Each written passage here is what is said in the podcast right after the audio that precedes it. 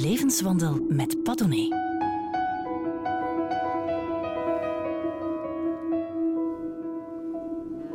Cabaretier Michael van Peel is niet wat je noemt het zonnetje in huis. We amuseren ons kapot. Jawel, de crisis is bezworen, de economie trekt weer aan. Er zijn nauwelijks nog werklozen, maar schijn bedriegt, vrienden. Schijn bedriegt. U heeft het misschien nog niet door. We roetsen met z'n allen tegen een duizelingwekkende snelheid de afgrond in. Of om het op zo'n Van Peels te zeggen, we zijn het orkestje op de Titanic. Het zonnetje in huis wordt vandaag 40. Bedankt, Pat. Omdat ik als een natte handdoek in mijn gezicht te kletsen. Is dat zo? Dat klopt, ja. Eh, ja, offici- ja, officieel wel. Volgens de burgerlijke stand wel. Maar ik heb eigenlijk mijn 40ste verjaardag vorig jaar gevierd. Eh, toen iedereen mij kwam uitlachen met mijn 40 en ik heimelijk wist dat ik 39 was. Dus ik trok het mij niet aan. En dit jaar denkt iedereen dat ik 41 word. Dus eh, dat gaan we gewoon laten passeren. En ben- je bent dus jonger dan. Je bent maar, maar 40. Het is slechts al, yes. Nu, ik wil daar niet te lang bij stilstaan, maar dat is dus een, mythische leeftijd. Hè? Je weet, eh, de midlife crisis komt eraan of, of is net gepasseerd. het is te laat om nog jong te sterven. Ja, dat is jammer. Dus ik zal moeten volhouden nu. ja. Als je achterom kijkt, dan heb je eigenlijk waarschijnlijk al meer gedaan dan dat er nog voor je ligt. Wat een Is heerlijk dat- is dat- begin. Is dat, een prettige gedachte? Eh, eh, nee, maar dat had ik als kleuter al. Ik had een midlife crisis in de kleuterschool al. Van verdorie, ik moet het hier het onderste uit de kan halen, want al ja, de goede dingen zijn al... Ik was een heel nostalgische kleuter. Dat is echt, meen ik echt. Ik was echt in, ook in het zesde studiejaar al, had ik al heimwee naar die geborgenheid van, eh, het onderwijs daarvoor, zeg maar. Ja, dan zijn we naar het eerste leerjaar in het zesde leerjaar. Ja, ja, inderdaad. Weet ik echt nog. Maar eh, ja, dus nostalgie is een way of life tot je doodgaat en dan beseft van... Is die gebleven, die nostalgie? Ja, het blijft vechten daartegen. Ja. La- Waarom moet je dat tegen vechten? Omdat er zo'n beetje, het is het idee van life is what happens while you're making plans for the future and reminiscing about the past. Uh, Dus het is altijd die, die noodzaak om toch in het heden te proberen te leven. Zoveel mogelijk, maar dat is heel moeilijk. Eh Bomans die zei van humor dat het overwonnen droefheid is. Ja, dat vind En ik dat- een hele mooie. Ja, maar dat is dus expliciet kiezen voor melancholie. Waarom zijn jullie zo beroerd, zo cabaretiers, stand-uppers, om melancholie in jullie voorstellingen te laten? Ik begrijp dat niet. Het is expliciet kiezen om die melancholie te proberen overstijgen. Hè? Om, te, om te lachen met het leven, om in, daarin de futiliteit van het leven te zien. Maar dat te omarmen tegelijkertijd. Ja. Dat vind ik heel mooi. Ja, dat probeer je. Eh, ja, dat klinkt nu heel grootmoedig, maar ja, dat zit er toch zeker in. Ja. Ja. Dat vind ik ook de mooiste tederheid die er is als mensheid. Of als mens die trivialiteit van je eigen bestaan omarmen en van elkaar. Het mooiste voorbeeld daarvan is, eh, is eh, de Pale Blue Dot, die foto van de planeet Aarde, die ooit genomen is door Voyager eh 2, het ruimtetuigje, waarop de aarde zo'n halve pixel groot nog is. En waarbij dat tegelijkertijd de breekbaarheid, de- het belang en de insignificantie van de aarde te kijken wordt gesteld. Dat vind ik een heel... Ik heb dat thuis hangen in mijn living, die foto. Ah, ja. Dat is gewoon één... Dat is gewoon een zwart foto met een halve pixel blauw. Dat is alles. De Voyager, dat is toch dat ruimteschip dat op weg was naar Mars, hè? Eh, nee, was op weg naar de oneindigheid. Ah, ja, zelfs. juist. Via Mars, via alle grote planeten heeft hij eh, bezocht. Behalve Pluto. En nu is hij ergens in het heelal. Het mooie is, als ooit de aarde vergaat, als de zon stopt met schijnen, wat gaat gebeuren, is dat het enige wat ooit nog van de mensheid zal, er zal zijn. Dus dat blijft ergens. En dat in je, in, je, in je woonkamer, bedoel, Ja. dat is eigenlijk gewoon met, eh, met je smoel op de werkelijkheid van ik ben maar wat ik ben. Hè? We, we zelfs. Wij allemaal, hè? For yourself. Ja, behalve Pat Doné, maar voor de rest... Dus, ah ja, Nee, nee, inderdaad. zal niets de eeuwigheid Niets. overleven. We zijn niets. Al die jongen. trivialiteiten van politici vandaag ook niet. Ja, maar cabaretiers hebben min hoor. Tuurlijk. Maar wij beseffen dat van onszelf. Dat is het grote verschil tussen Donald Trump en ik. We zijn alle twee clowns, maar ik, ik besef mijn eh, eigen sterfelijkheid. Nee, hij wordt er goed voor betaald. Ja, maar ja, geld, dat is... Relatief. Gaan we dat krijgen? Gaan we dat krijgen? het is klaar hier, hè. dus ja, openbare omroep. Zeg, we Met belastinggeld wordt alles relatief. Ja. ja, we zijn het orkestje op de Titanic. Je bent niet echt wat, wat, wat we noemen eh, een vrolijke Frans, hè? ja, of jawel, hè, want dat orkest bleef wel spelen natuurlijk. Dat is het mooie daaraan. Ja, maar ze zijn wel vergaan, hè? Ja, ja, maar, met, maar dat wist, ze wisten dat ze gingen vergaan. En toch bleven ze spelen. Dat vind ik het belangrijke eraan. Dus het is niet, je kunt in cynisme zit ook een zekere troost op, op die manier. Je, je kan ook je eigen sterfelijkheid omarmen en, de, en er tegelijkertijd toch nog het beste van maken en de relevantie ervan in te zien. Maar je zegt, als je samen in de beerput zit, moet je niet met kak beginnen gooien. Ik citeer, einde citaat. Klopt. Ehm, en dan heb je het bijvoorbeeld over, want, en daar kun je wel, ehm, denk ik, met fatsoen en met eh, enige eh, knowledge over praten. Dan heb je het bijvoorbeeld over het eh, beleid van de meeste centrale banken hier in het Westen, die gigantische sommen geld stoppen in de economie, waardoor je dus die lage rente blijft creëren. Maar eigenlijk is dat een luchtbel. Tuurlijk, het is een illusie, maar het grootste deel van ons leven is een zelfgecreëerde illusie. Hè. Dat, is, dat is een klein beetje... Het, goh, frustrerend is veel gezegd, maar het, het, het- ja, het vervelende te zijn, of het vervelende van een nar te zijn, die wijst naar de keizer die geen kleren aan heeft. Het is veel leuker om mee te gaan met iedereen van, jawel, de keizer heeft mooie gewaden aan, want anders of, haal je het niet tot je tachtig. Als je continu realiseert van, ja, maar alles wat hier, doet, wat hier gebeurt is fictie, hè, dat is niet echt, dan, eh, dan daar hebben ze gestichten voor, voor dat soort mensen. Ja. Net als geld ook een conventie is, een afspraak. Hè. Een van de dingen waar je, eh, denk ik, terecht heel boos over kunt maken, ook in je voorstellingen. En het is dan allemaal wel met een lach en een traan, maar ik ben zeker dat het, Mandy ken je al eh, toch een tijd, dat is de voortdurend eh, weerkerende gebedsmolentje ehm, de over de begroting, hè, het begrotingstekort. De schuldenlast die we met ons meetornen. Ja. De ene keer is dat 107 procent, soms tot 114 procent. Vandaag is het dan net niet 100. Je zegt van, houd daarmee op. Ja, het geld op zich, zolang dat we allemaal blijven geloven dat het goed gaat, zal het goed gaan. hè. Het mooiste, ik heb economie gestudeerd en het mooiste voorbeeld ervan vind ik de grote beurscrash eh, eind jaren 30, hè, eh, eh, Black Thursday, waarin dat de, de, de beurzen wereldwijd zijn gecrashed. De dag voor en de dag na die crash was er geen atoomverschil, bij wijze van spreken. De wereld was dezelfde als de dag ervoor en toch zijn er mensen doodgegaan, er, er is hongersnood geweest, er is miserie geweest. Enkel en alleen omdat dat verhaal, die fictie in ons hoofd, veranderd was. Maar in de fysieke, reële wereld was er niks veranderd. Niks. Dus dat toont de kracht aan van de zelfbegoocheling die wij economie noemen. En, en die hebben we nodig, want anders waren we nooit hier geraakt. Dat is eigenlijk ook wat Harari zegt hè? in eh, eh, Sapiens. Je weet wel, eh, dat, Ja. dat werkt nu dat iedereen eh Yes, heeft inderdaad. gelezen. Dat wij leven in een hele dominante narratief. Ja, hij, hij draait om natuurlijk. Ja, ja. Hij zegt van, van eigenlijk, de, de, de oermens die leefde nog met een verhaal, wij hebben geen verhaal meer. Want als je, als je eenmaal je, je, bijvoorbeeld werknemer bent van Ford, ja, eh, dan heb je een CEO, dan heb je heel die, dat organigram, je hebt de klanten, noem maar op, je hebt de business. Als uiteindelijk Ford, stel nu even, maar er zijn er andere voorbeelden, eh failliet zou gaan, de volgende dag is het verhaal op. Ja. Is er niks meer. Ja, ja. Of, of niet, hè. Allee, want ook failliet zijn ook maar cijfertjes op papier. hè. Ja. Dat bestaat ook allemaal niet. Geld is ook een waarde die we afspreken met elkaar. Als, ik, als jij niet meer gelooft dat die 20 euro 20 euro waard is, stopt het. Dat is de afgrond waar dat we in 2008 op hebben staan wankelen. En gelukkig bleven mensen toen geloven van nee, nee, dat is 20 euro waard. En daarom zitten we hier nog. Hè. Maar, maar die dingen hebben natuurlijk in C weinig of niets te maken met de reële fysieke wereld, met de, met de atomaire wereld. Dat blijf ik fascinerend vinden. Zo fascinerend dat je er eigenlijk eh, voorstellingen over blijft maken. Want dat is het, hè? Ja, eh, waar mensen ook naar blijven komen, omdat Ja, ja, ze ah ja, blijven geloven in die, in die fictie. Maar de, de kracht daarvan is... Er zijn wereldoorlogen gevochten.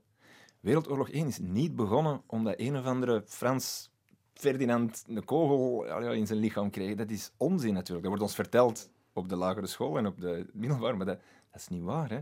Dat is een, een reeks van reacties en mensen die elkaar geloven. En dat heeft die destructieve kracht in zich, maar het draagt ook de kracht in zich om heel die wereld uit te bouwen waar dat we vandaag, vandaag misschien niet mee bezig zijn, maar twee jaar geleden nog wel. die, die, die drang naar progressie is zou- ook niet, nodig, no- niet mogelijk zonder dat gemeenschappelijk verhaal. Het zou kunnen lijken dat, je, dat ik hier met een, een, een eh, ja, een, hoe zal ik het zeggen, moe getergde of in ieder geval principiële prin- pessimist zit. Ik geloof dat niet. Je zegt zelf, ja, ik ben heel pessimistisch over de structuren, hè, over, over de instituten waarin we leven. Maar de mens as such, daar geloof ik wel in. Ja. Daar ben ik optimistisch over.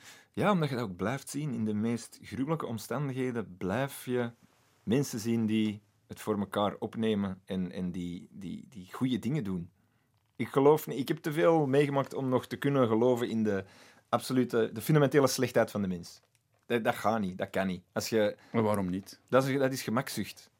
Cynisme is echt gemakzucht. Op dat, oh ja, we zijn allemaal slecht en als de wetten er niet zijn, dan gaat de wereld uiteenvallen. Dat is bullshit. Dat is weigeren om de complexiteit van de mens te willen onder ogen zien. Ik heb op, op reis dingen meegemaakt, mensen die niks hadden en mij nog gaven wat ze nog hadden. Op reis, daarmee bedoel je met je Vespa, waar je dan naar Dakar bijvoorbeeld trekt, Afrika? Niet naar de Club Met in, eh, in Egypte. Enfin, dat zeg je toch tenminste. Ja, ja, ik doe alle twee. Hè. Er is, je kunt op vakantie gaan en op reis, maar dat zijn twee totaal verschillende dingen. Oké, maar je gaat met je Vespa op reis Ja, naar Afrika, bijvoorbeeld. Eh, bijvoorbeeld. Ja. Naar de Noordkaap, vier eh, twee jaar geleden nog. Ja. En dan ontmoet je daar vreemde mensen. De- nee, de mensen daar ontmoeten een vreemde... En voor hun is het allemaal normaal, kinderen. Ik ben daar de vreemdeling natuurlijk. Juist, juist. Maar ja, klopt. Maar dan, dan, dan, ontmoet je bijvoorbeeld zo'n Piotr, een Pool, hè? Ja, Die, die de wereld al zes keer heeft rondgereisd. ja. de- Met een atlas. Over zo'n zitboot. Ja, met een atlas. Eh, dat was het. de rugzak en een atlas. En ik vroeg, hey, hoe een atlas? En die zei, ja, ik wijs gewoon naar een stad en dan brengen mensen mij er naartoe. En dat kun je een ongelooflijke naïeve manier van leven vinden, maar die mens is wel zes keer de wereld rond gereisd op die manier. Dus dat kan. Dus dat is, eigenlijk is dat fantastisch. Hè? Dus je, je neemt een atlas mee Mhm. en je zegt ik wil daar naartoe en dan raak je daar ook. Ja, ja maar hoe, eh, hoe traag je ook vooruit gaat, zolang je maar vooruit gaat, kom je altijd ergens aan. dat, is, dat is gewoon dat is, eh, fysica. En, eh, en je geraakt daar. Mooiste voorbeeld vind ik een van mijn grote helden, Giorgio Bettinelli, is een Italiaan die eh, met, de, met de Vespa zes keer de wereld is rondgereden. Ah, ja. En die eh, kon niks van techniek. Kon nog geen lamp vervangen. En die kreeg ooit in een interview de vraag: ja, maar stel je voor, je, je valt in pan ergens in de woestijn van Mongolië of zo. En, en ja, je kunt dat niet repareren. Wat doe je dan? En die zei gewoon: je wacht. Dat is het. Je wacht. Dat kan een uur duren, twee uur, een dag, twee dagen. Maar er komt altijd iemand voorbij die u helpt. En daar moet je mee lachen, want die mens heeft, denk 320.000 kilometer over deze wereldbol getuft. Dus je kunt je geen wereldvreemdheid verwijten. Het omgekeerde is wereldvreemd. Cynisme is naïef. Denken dat alles uiteenvalt als de mannen in hun pakken in de wedstraat een dag voor congé pakken, dat is naïef. Wij overleven dat wel, hoor. Je, hebt, ehm, je bent een handelsingenieur, hè? eh, afgestudeerd geloof ik eh, in eh, de UA. Ja. Nu, toen heette dat nog niet UA. Ufsia nog. De laatste der Ufsianen. Juist. Eh, maar dat is niet van een leien dakje verlopen, want Nee, inderdaad. Voor dat afstuderen zijn een paar eh, jaren, eh, er zijn een paar jaren over gegaan. Maar goed, de volharder wint. Maar je bent eerst begonnen bij de faculteit Wetenschappen, ehm, In eerste kan scheikunde. Ja, dat was mijn droom. Scheikunde leraar worden toch niet? Nee, nee, nee, nee. Wetenschap. eh, Walt, Whit onderzoeken. Walt Whitman van Breaking Bad. Nee, dat bestond nog niet toen. Eh, zelfs crack bestond nog niet, denk ik. Eh, maar ehm, nee, ja, professor worden wou ik doen. In onderzoek, genetica, interesseert mij nog altijd enorm veel wetenschap. Ik kan me ook enorm boos maken in wetenschappelijke onjuistheden in krantenartikels. Ik vrees dat de meeste journalisten Germanisten zijn en Romanisten. En soms lees de kemels in de standaard zelfs. Ik denk, dit, hier word ik boos van. Maar ik durf niet te antwoorden, want dat is bij e-mail en dan staat er Michael van Peel. En dan denk ik, oh, van Peel heeft weer van zijn dak gemokt. is en hij weer niks te doen van. Aha. Maar dat was inderdaad mijn, eh, mijn ambitie. Waarom? Ehm, omdat ik de... Ik, ik wou de, de, de fundamentele bouwstenen van de wereld en het universum ontdekken. Toen ik begon te studeren, waren de eerste ehm elektronenresonantiemicroscopen ontwikkeld, waarbij dat je atomen in beeld kon brengen. En je kunt een atoom kun je nooit zien, omdat de golflengte van licht groter is dan de grootte van zo'n atoom. Dus, maar ze had toch een manier gevonden om dat in beeld te brengen. Dat vond ik zo fascinerend, dat die bolletjes, wat geen bolletjes zijn, want op het niveau van moleculen wordt het statistiek. Dat is heel grappig. Ja. Daar je zo, besta- materie bestaat niet meer. Dus dat wordt heel filosofisch. Dat, wordt, eh, dat vond ik zeer interessant. Maar ik ben eh, Metafysisch eigenlijk, de, de, Ja. fysica voorbij. ja, letterlijk metafysisch wordt het Ja. inderdaad. Ja. En, eh, maar ik ben helaas tegengehouden door mijn beperkte capaciteit voor wiskunde. En nu, want net zozeer als iedereen in eh, Bergendal mag jij teksten uit de wereldliteratuur meebrengen. En het, eerste wat je dus meebrengt is je rapport. Ja, Eerste kans Ja, nee, ja, de opdracht was eh, teksten die uw leven beïnvloed hebben. En ik heb er hier één bij. Ik zal hem even voorlezen. Oké. Niet geslaagd. Dat is het. Dus het is twee woordjes, maar die hebben een, een eh, zeer diepe impact op mijn leven nagelaten. Michael van Peel, geboren te Eker op 16 september Ja, ja, ja, dat is al- dat 1978. wist- Dat is dus inderdaad exact 40 jaar Maar geleden. dat wist ik al. Maar dat, dat, Wijsbegeerte 15, dat is niet onaardig.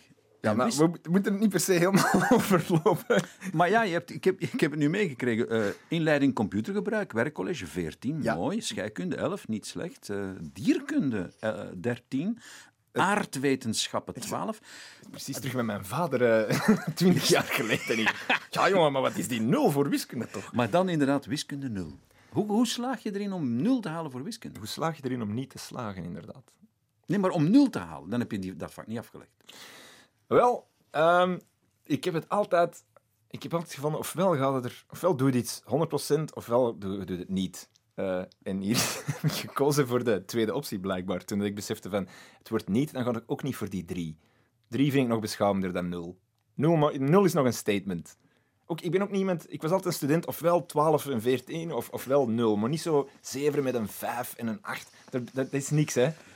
Efficiëntie, met zo, zo weinig mogelijk eh, moeite, zoveel mogelijk bereiken. Daar ben ik het volledig mee eens. Maar die twee woordjes niet geslaagd waren wel... Dat was de allereerste keer in mijn leven dat ik geconfronteerd werd met... eh, nee, je kunt niet alles worden wat je wilt.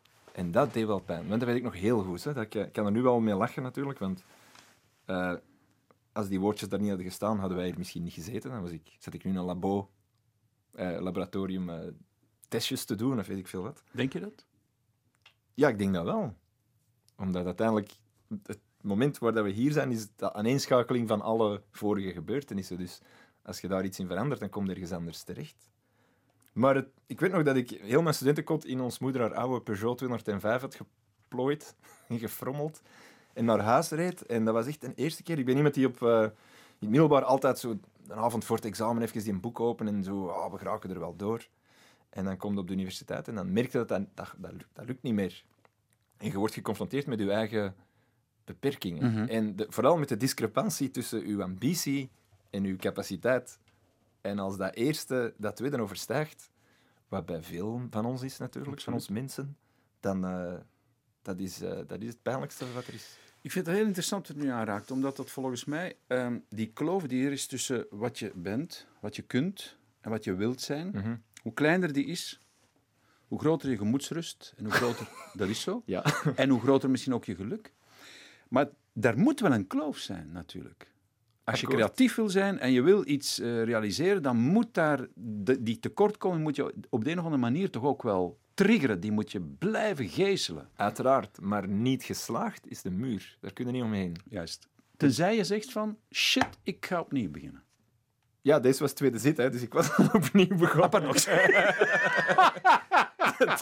Toch bedankt, Pat. Uh, inderdaad. Okay. Juist, ik, ik, was de proclamatiedatum. Ja. 15 september. Ja, september, dan, dan is het inderdaad. Nee, dit was definitief. Dit was Ja. niet van, och, garme meneer is een obstakeltje tegengekomen. Nee, dit, was, dit, is niks, dit is niet voor jou. Jij hoort niet thuis tussen deze mensen met... Mensen die wiskunde kunnen. Want voor de rest was ik er door. Dat, dat is ook het schrijnende van dit. Ik was er wel door voor scheikunde, wat het Juist. vak was. Juist. Maar niet over wiskunde, omdat ik de manier van examen niet kon... Van buiten, ik heb nooit kunnen van buiten leren. Kan ik nog niet. Teksten en zo kan ik ook niet. Ik kan niks Dat is voor buiten. iemand die uh, leeft van uh, het cabaret een tamelijk uh, grote tekortkoming. Hè? Nee. Cabaret misschien wel, maar comedy niet, niet per se. Maar als je jouw show ziet, mm -hmm. Dat heb ik nu eens toevallig gedaan twee keer. Je kunt bijna woordelijk volgen. Dus dan heb jij toch dat, dan kun je uit het hoofd leren. Nee, uh, ik vertel iets en hoe meer ik dat vertel, hoe meer dat dat organisch een vorm krijgt en min of meer dezelfde woorden worden. En Weet ik denk, je, dat, nou, heet, dat heet studeren, Michael. ja, maar ik vertel het elke keer opnieuw. En in het begin is die, wordt die, is die show zeer verschillend. En ik denk inderdaad na 20, 30 voorstellingen dat die een tekst een vorm gevonden heeft en, en iets wordt. Maar dan moet het er juist terug van afwijken. Want als je die blijft volgen, dan wordt het automatisme en dan vertelt het niet meer. Dan, dan werkt het niet meer. Ik vind het um, niet alleen kraal, ik vind het ook uh, echt een statement dat je dit rapport hier nu meebrengt. Uh, Volgens mij is dit niet uh, gratuit. Dit is omdat je na twintig jaar er nog altijd mee zit. Tuurlijk. en ook omdat de, de vraag was welke woorden hebben ooit zware impact op je leven gehad. Wel, dit was de allereerste keer dat ik echt geconfronteerd werd met mijn eigen beperking. Dat deed pijn. Wanneer is uh, nog gebeurd dat, dat ze jou zeiden niet geslaagd? Uh, eerste kan eerste ah, ja. zit. tweede zit wel. Eh, Oké. En later, nu als cabaretier? ja, elke mop die niet valt, is een niet geslaagd natuurlijk. Hè. Of elke voorstelling die niet eh, goed is, en dat zijn er nogal wat. Ja, Dat weet ik ik. wil hier niet in mijn eigen niet in een, in een eh, pool van lethargie eh, liggen wentelen, maar ehm, ja, de lat ligt hoog natuurlijk. De, de race die je nu loopt, is tegen jezelf. Hè. Dus als, me- als mensen zeggen van ah, ik vind die cabaretier beter dan die, of die comedian grappiger, allemaal goed en wel, interesseert me niet.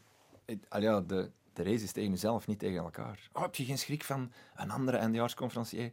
Ik heb schrik van niet goed genoeg meer te zijn. Dat is mijn grote angst. Maar is de race ook niet gewoon? Loop jij niet altijd elke avond opnieuw weer de race met je publiek? Eh, ja, uiteraard. En die niet geslaagd hecht in uw nek. Voel je Ik dat? word voorgestuurd door een blinde paniek eerder dan ambitie. Van shit. Tuurlijk, ja. Dat En ook van, hou van mij, hè?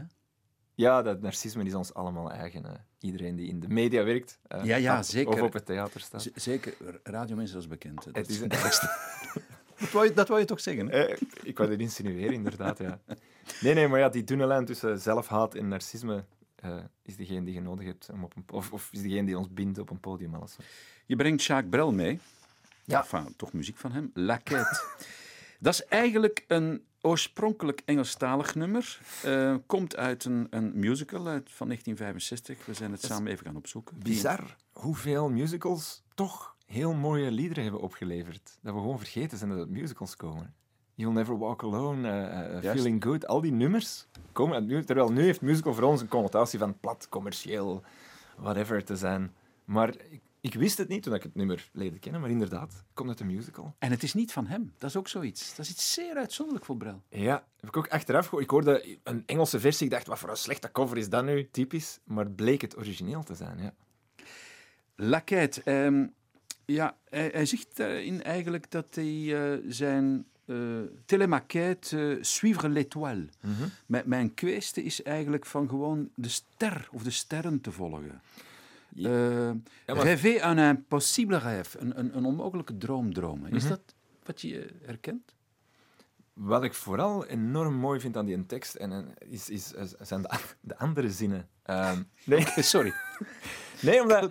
Nee, oké, weet gelijk, dat stuk gaat over de ambitie, maar de andere zinnen gaan over ehm, tegen beter weten in toch blijven verder gaan. Eh brûle encore, bien caillant, tout brûlé. Blijven branden, ook al is alles op.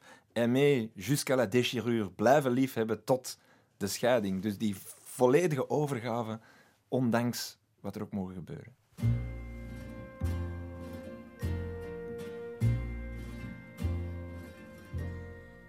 Rêver un impossible rêve,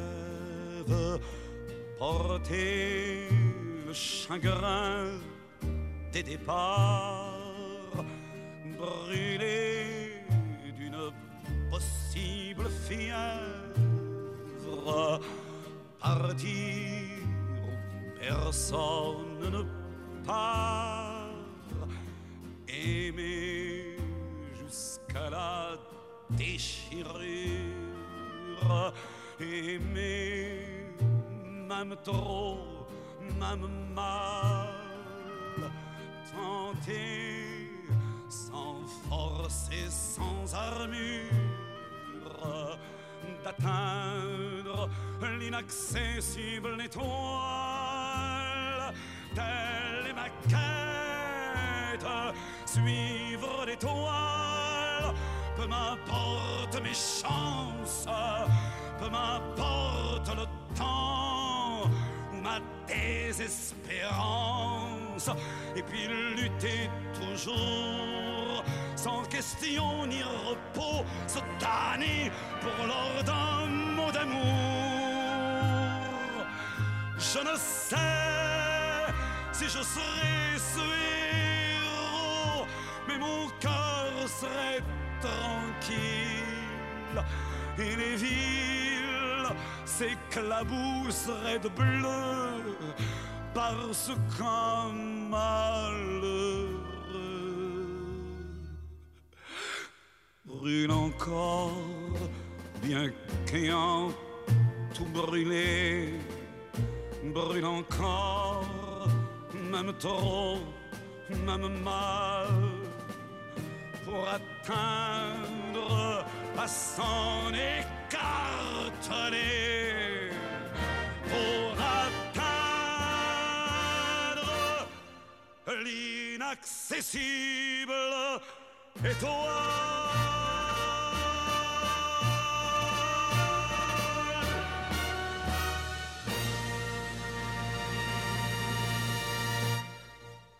Lekheid eh, Jacques Brel. eh, probeer ja de onmogelijke ster toch te bereiken. Bij mij zit Michael van Peel. Cabaretier is eh, net 40 geworden vandaag. Ik wrijf het erin. herhalen, ja, ik ik voel het. het erin. Heerlijk is dat. Iemand die een beetje ongelukkig wordt omdat hij 40 is. Oh god. Van, nou, pak. Eigenlijk voor de meeste mensen ben jij een jonkie. Hè? Ja, dat blijft dat. Ook in het bejaardentehuis blijf ik. Ah, die schattige oude weduwnaar van Peel. Ja. Zal ik jou even citeren? Af en toe een goede wijsgeer, eh, dat eh, kan geen kwaad. Geluk is als een Lego-blokje. Pas als je stopt met het te zoeken, trap je er los in. Ja, ben ik van overtuigd. Dat is, ehm, ja, om het, om dat, te, dat is het vervelende aan geluk. Om het te vinden, moet het loslaten. Hè. Dat is iets wat ik heb bedacht. Ik, denk dat, eh, Siddhartha Buddha ook met dezelfde conclusie kwam toen dat hem onder die een olijfboom zat, of wat was het? Maar hij heeft dat 2500 jaar voor jou gedaan. Maar ik, zeg- ik zeg het er maar even bij. Hij was eerst, Je bent van, nee, je bent van een generatie die soms de dingen omkeert. Nee, nee, maar ik heb dat, ik heb dat wel geleerd. Ook, ook, ook weer al onderweg, door te kunnen reizen, door lang onderweg te kunnen zijn, door dingen te kunnen loslaten. Dat, ik, de, de mooiste acht seconden uit mijn leven waren per ongeluk. Eh, De mooiste acht seconden van Ja. je leven. ik heb ooit eh, echt diep, ben ooit diep gelukkig geweest. Eh, en ik, en veel, dat is een verhaal dat ik vertel in een, over een reisverhaal, over die reis met die Vespa. En ik heb altijd mensen die dat herkennen in de zaal. Ik zie dat altijd knikken. Ik vertel dan dat, dat ik aan het, toevallig gewoon aan het rijden was, ergens langs eh, een route departementale in het zuiden van Frankrijk. En de zon ging onder, eh, achter een, een etang, achter een groot meer. Dat werd vloeibaar goud. Ik kreeg het juiste liedje op mijn mp3-speler en ik was ineens totaal zonder reden intens diep gelukkig. Acht seconden lang. Maar kun je die acht seconden beschrijven? Wat is dat dan? Eh, ik denk dat dat... Ik heb achteraf geanalyseerd dat dat was. Acht seconden lang was ik op die brommer, op die Vespa, niet ergens naartoe aan het gaan. Ik kwam nergens vandaan. Ik was vertraagd tot waar ik was. Ik was waar ik moest zijn. Gewoon. Ik was zen. Dat is dan... Dat is waar dat zen vandaan komt, van het Antwerpse zijn, eerste persoon enkelvoud. Ik zen, dat wil zeggen hier en nu. Zen. Dat is het enige wat zen is. Meer is dat niet, hè. Maar dat is zo moeilijk. En waarom dan maar acht seconden? Als je nu echt zen zou doen, dan heb je misschien eh, heel vele acht seconden. dat je na acht seconden denkt, wat ben ik hier aan het doen? En dan zit je niet meer bezig met, dan ben je niet meer zin. Dus, eh, Wat zijn ik aan het ja, inderdaad. Denk niet aan de roze olifant, dat is dat. Dat is het, dat is het moeilijk. Dat is ook wat mediteren is natuurlijk. En waarom sommige boeddhisten er decennia over doen om dat te, te bereiken. hè. En jij alleen maar een wespatje nodig hebt. Ja, maar het duurde ook maar acht seconden natuurlijk. maar ik heb het gehad. Ik heb het op zijn minst gehad. Cultiveer je die acht seconden niet? Misschien ben je wel veel meer acht Wel, seconden gelukkig Dat geweest. kan natuurlijk net niet. Want zodra dat je dat wilt, er naar zoekt, kun je het niet loslaten. Dus dat is het Lego-blokje. Het is pas als je stopt met te zoeken, dat je er per ongeluk in trapt. Met de liefde is dat ook zo vaak. Hè? Als je wanhopig op zoek bent naar een, een partner, dan vind je hem niet. En het is ineens per ongeluk als je ergens staat naast een piscijn of, whatever. Dan gebeuren die dingen. Als je het loslaat, als het gebeurt. En dat is op een podium exact hetzelfde. Als je opkomt en je wilt de lach, krijg je hem niet. Je krijgt hem pas als je, als je hem niet vraagt. Paul van Vliet die vertelde mij, is toch geen onbelangrijke cabaretier, op de vraag... Hoe kun je in godsnaam avond na avond na avond doen alsof je ter plekke voorstelt? Dat je ter plekke eigenlijk invalt. Hè? Want dat is eigenlijk het grote van een hele goede cabaretier. Of een acteur. Of een acteur, hij, hij- hij vindt het uit ter plekke. Hè? Het is alsof het... eh, hij zei, dat is heel simpel, jongen. Man. Nou, Elke zin die je uitspreekt, daarvan, je weet niet wat je volgende ziel zal zijn. Mhm. Punt. Ook al heb je het helemaal... Je weet het gewoon niet. ja, ja. En dat is toch ook een beetje... Ja, je Dat moet hem kunst, vergeten. Je moet hem vergeten. Hè. Je Dat- moet hem echt durven vergeten. ja, ja, ja, dat is ook wat ik net zei. Ik, ik, ik heb geen vaste tekst, niks uitgeschreven. Ook. Maar aan een tijd, zoals je zelf opmerkte, wordt dan een vaste tekst en dan wordt het gevaarlijk. En dan wordt die show ook minder goed. Er Ja. zit altijd een evolutie in die show, die, die groeit, die groeit, die groeit. Dan bereikt je een apex, dan wordt die ineens minder goed. Ja. Dat, dat is ongelooflijk frustrerend. En dan moet er iets mislopen. Dan moet er een lamp ontploffen of, of, of er moet iemand beginnen overgeven in de zaal of zoiets. Je moet uit je evenwicht worden gebracht en dan vinden we evenwicht terug. Of iemand doodvallen. Eh, dat, dat heb ik nog niet gehad. Flauwvallen wel. Een bevalling ook. Eh, Of zelf, à la Tommy Cooper. iemand die zijn enkelband afging en die moest terug naar ik ook al Ah ja. Of zelf, à la Tommy Cooper op het podium. Ja, ik ben 40, Pat. Je moet ook weer niet overdrijven. Ehm, ik heb nog enkele jaren voor de boeg te hebben om, eh, om verder te kunnen blijven groeien. Maar ehm, ja, Jarenlang heb je een eh, tekst eh, in je kot. eh, waar hing die? Boven de slaap... boven bed? in het wc. Mijn, In het best, wc. mijn Ah, in meest inspirerende teksten hangen in het wc. Dus Scatologie is zeer belangrijk voor een comedian. Bernard de Wulf. Ja. De appel van Catherine Deneuve. Yes. Misschien moet je hem gewoon lezen. Denk je niet? Ja, ik heb, hem- ik heb hem vaak gelezen op, op het wc. Als ik Ja. druk, peinzend daar zat. Goed, sorry. Pijn, pijnzend drukkend kan ook natuurlijk. Ja, oké.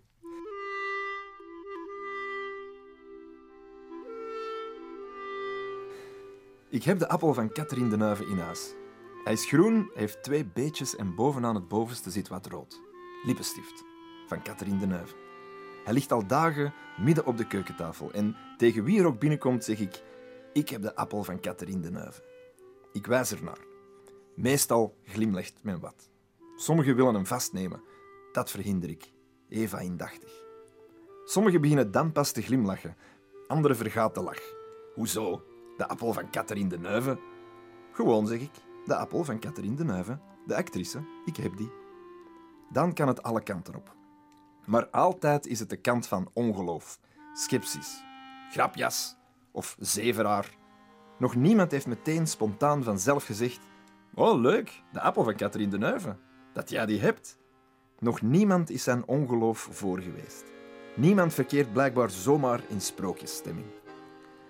Ik heb de appel gekregen op een tentoonstelling. Groot repertorium. In een spoorwegemplacement bij Antwerpen-Dam. Daar staan honderden sprookjesmachines te wachten op ongelovigen. Ik kwam binnen en een meneer begon te vertellen dat we bij een toestel stonden die in een appel bijt, zoals Catherine Deneuve, de actrice. Ik kon twee dingen doen. Ik kon zeggen, fuck off, of ik kon doen zoals hij. Een blik, een gebarentaal vol waarheid en geloof, vol Sinterklaas. En in het verste puntje van een mondhoek een zweem van een glimlach. Ik deed zoals hij. Ik geloofde op slag. Twee ragfijne hapjes nam de machine en een dun stangetje bracht na een lange pneumatische omweg het toefje lippenstift aan. Als was het Catherine de Neuve zelf. Omdat ik zo goed geloofd had, kreeg ik hem mee. Nu ligt hij thuis en niemand gelooft hem. Nog niemand heeft gezegd: Oh, leuk, de appel van Catherine de Neuve. Niemand. Ik wacht nu op de eerste die dat zegt. Die mag eraan komen. De rest moet eraf blijven. Sukkelaars, managers, zeloten van het ongeloof, heidense tijdgenoten.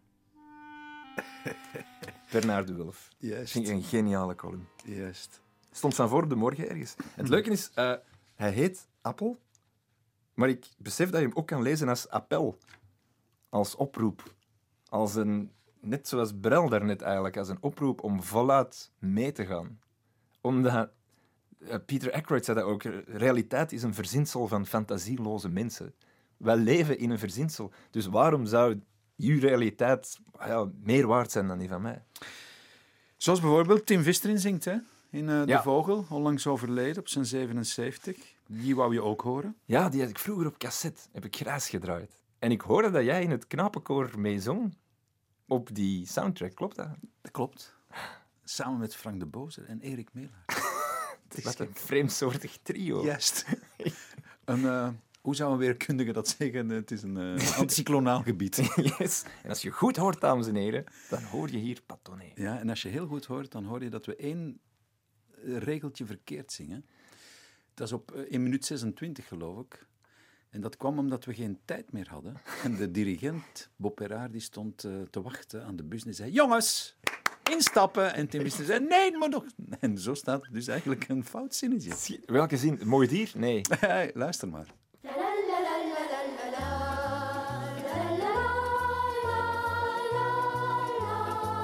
Merlijn de grote tovenaar zag op een dag langs de boulevard een kleine jongen zeer bedaard met wipneus en weerspannig haar.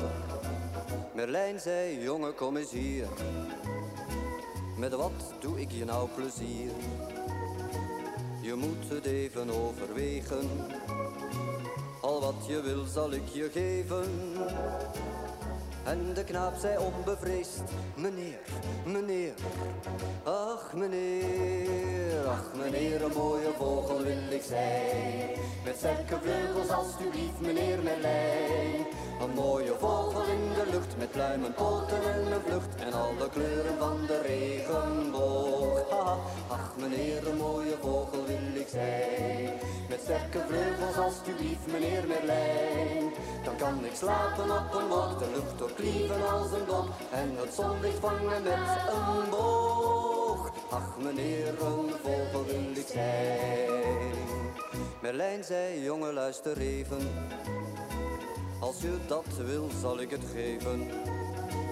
Bedenk alvorens uit te kiezen. Je zou een mooie kans verliezen. Wil je dan liever niet wat kracht? En heel de wereld in je macht?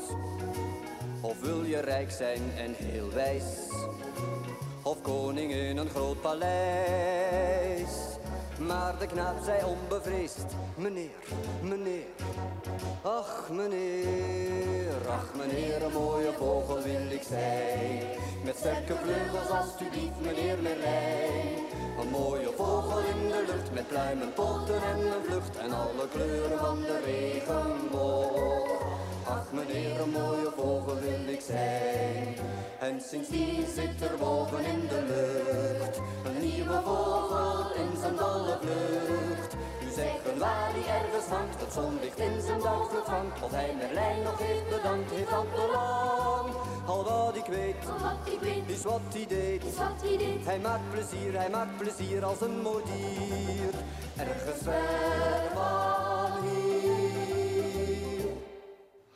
Zo is dat. De vogel van eh, Tim Wistrin. Berg en Dal met Padone. En eh, het knapenkoor. Ja, inderdaad. Zeer, ik heb altijd een heel fascinerend nummer gevonden. Ook zo. Ja? Op dat cassetje ook Tim vist erin. En ik dacht, waarin, waarin vist Tim dan? Ik, weet- ik wist het Juist. niet. En, en, In die knappen. Hij maakt plezier als een modier. Wat is een modier? Dat heb ik Ja. nooit begrepen. Mooi dier. Ja, nu weet ik het, ja, inderdaad. en onbeleefd ook. Of je Merlijn nog heeft bedankt, heeft dat belang. Ja, tuurlijk. Juist. Ik, vond het, ik heb het altijd heel fascinerend gevonden als, als Ja, dat is waar. Daar ben je niet... eh, Een soort mini-verhaal. Ja, ja, ja, ja. ja. En ook dom. Het eerste wat ik dacht was, als je een winst krijgt één winst, dan wins je toch duizend winsten, niet? Ja. En niet een, een vogel willen zijn of wat. Ja, want ik denk als de winter komt, dat gedaan was met lachen. Ah, ja, ik, als kind vroeg ik me al van alles Maar heb jij af. nooit als kind willen vliegen? Ik wou mijn lijn zijn altijd. Merlijn. Ja, want die kon doen wat hij wou, snap je? Die kon zichzelf een vogel maken, maar daarna ook terug. Dus ja.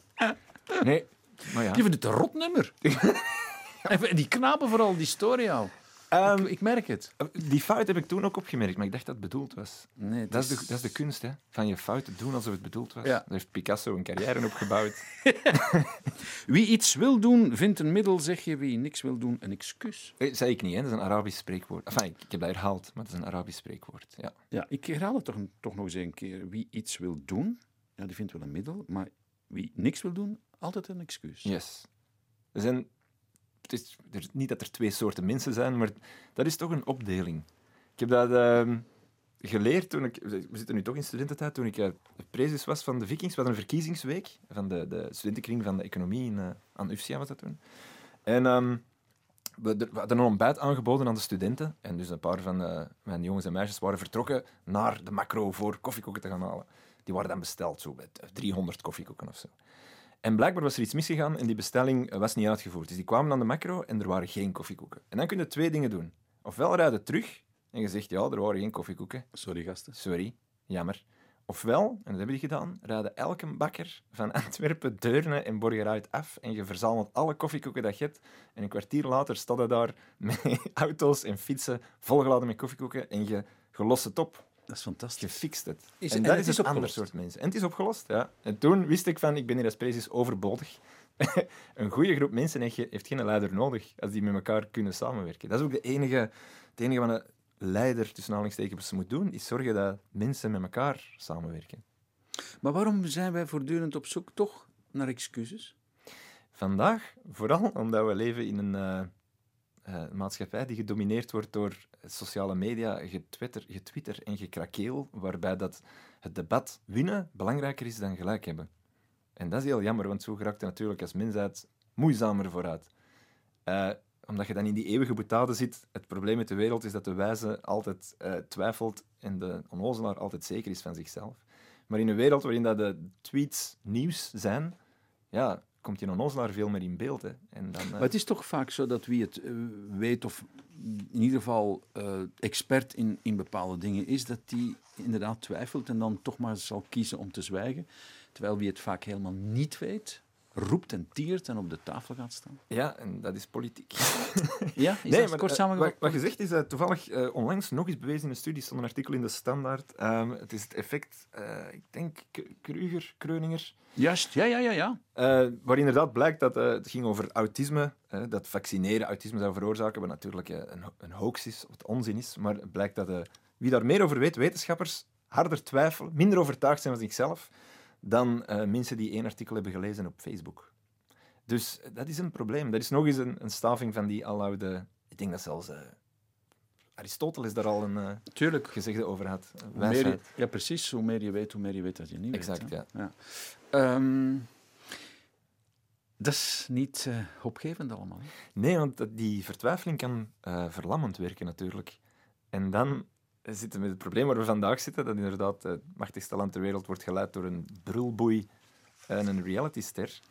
Wel, maar ik denk Dat heeft dat consequenties. die brulboei is voor jullie, en je ziet dat ook hoe langer hoe meer ook in de States met eh, de, de, de Saturday Night Live shows en, en alles, alle varianten daarop, hoe moeilijk het is om die man om daar iets maar zelfs iets grappigs mee te doen, omdat het zo schrijnend is, zo ontluisterend, zo werkelijk beyond reality, Ja, ja. dat, dat, dat, daar kun je niet nauwelijks grappen nog over maken. Nee, nee, ik heb dat in de show ook verteld. Het probleem is, die gast, dat is, dat is een clown. Je, je kunt in de comedy zeggen, we, je kunt geen rode neus op een rode neus zetten. Dat gaat niet. Dat is al een aap op een fiets. Ik kan daar geen karikatuur van maken, want dat is al een karikatuur. En sterker nog, die ontmaskert ook het theater van politiek. Dat is fascinerend om te zien. Ik zou alleen willen dat het niet ten koste van de wereldvrede ging. Maar je ziet ook dat... eh, Hij doet eigenlijk wat jullie doen. eh, doe wat wij doen, maar dan tussen politici. Je, je ziet hoe dat een, Theresa May of, of een andere grote wereldleider, dat die dus ongemakkelijk staat te, eh, te, te staan naast een Trump, omdat Trump heel dat theater ontmaskert. Je laat zien dat dat ook allemaal maar theater is.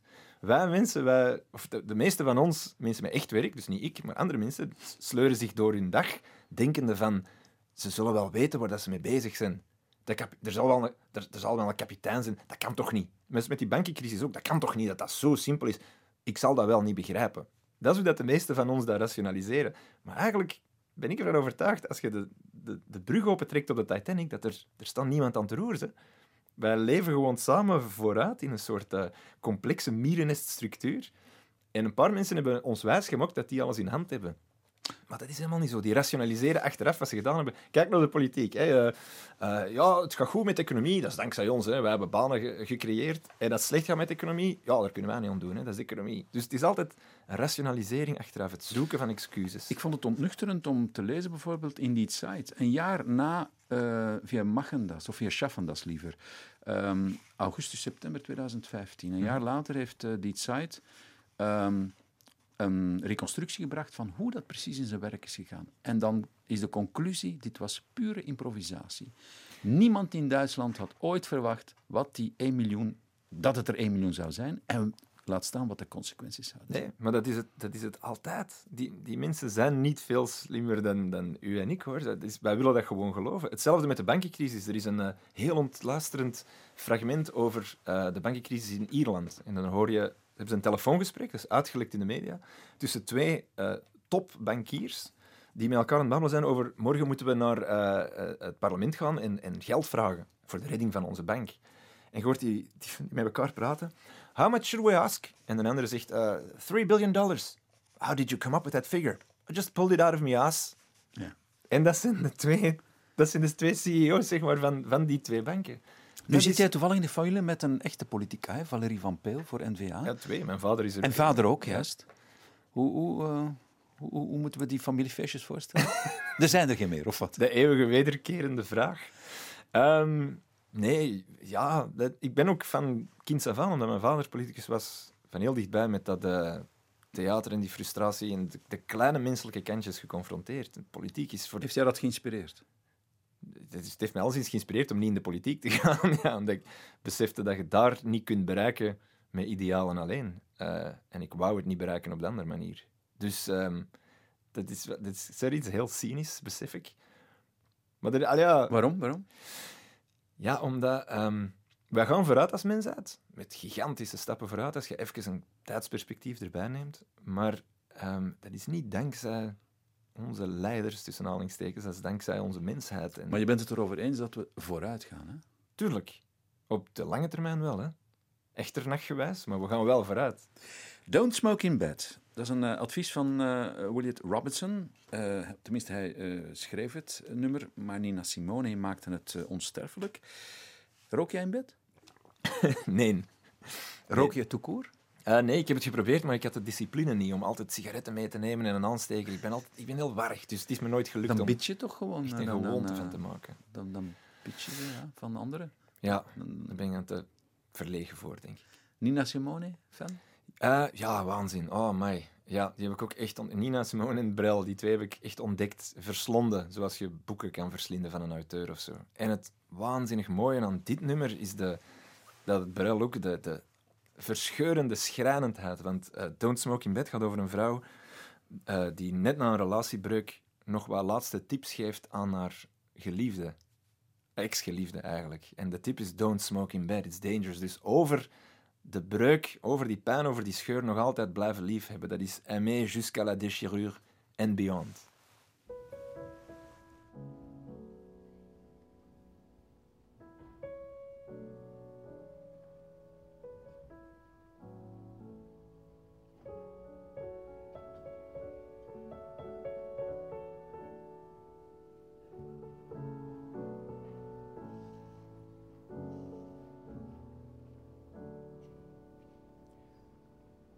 Left a note on his dresser.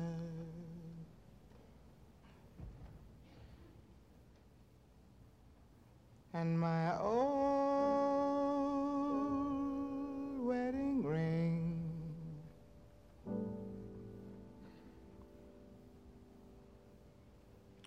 With these few goodbye words.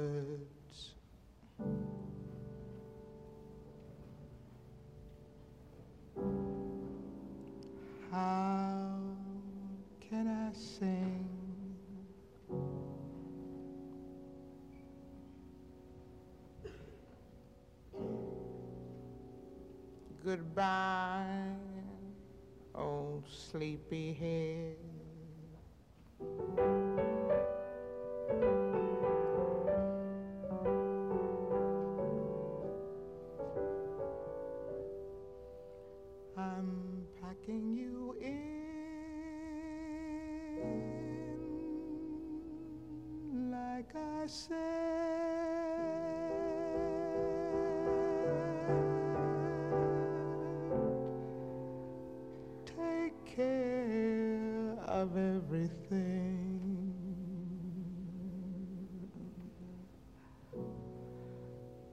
Ah.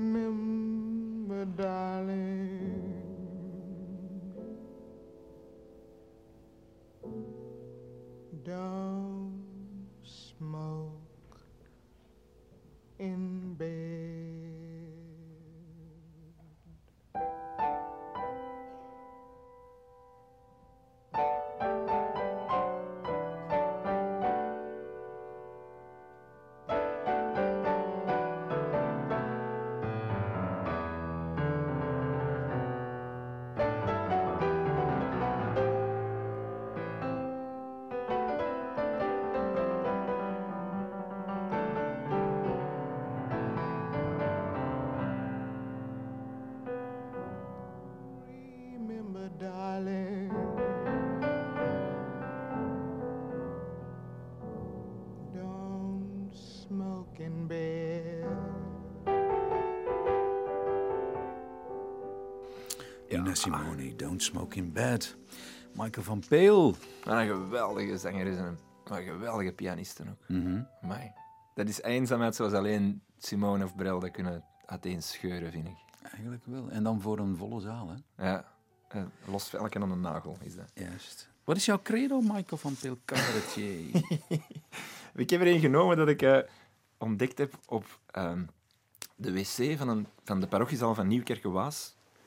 Eh, voor ik, net voor ik moest optreden, eh, zat ik daar. Ik zit daar regelmatig, net voor een optreden, de laatste aardse dingen te verzorgen. Nieuwkerkenwaas. Nieuwkerke-Waas, Dat is het. Waasland, neem ik aan. Ja, dat was optreden voor de Boerenbond. Dat was het. Ik kan er u over vertellen, dat was absurde omstandigheden, maar het- dat is comedy.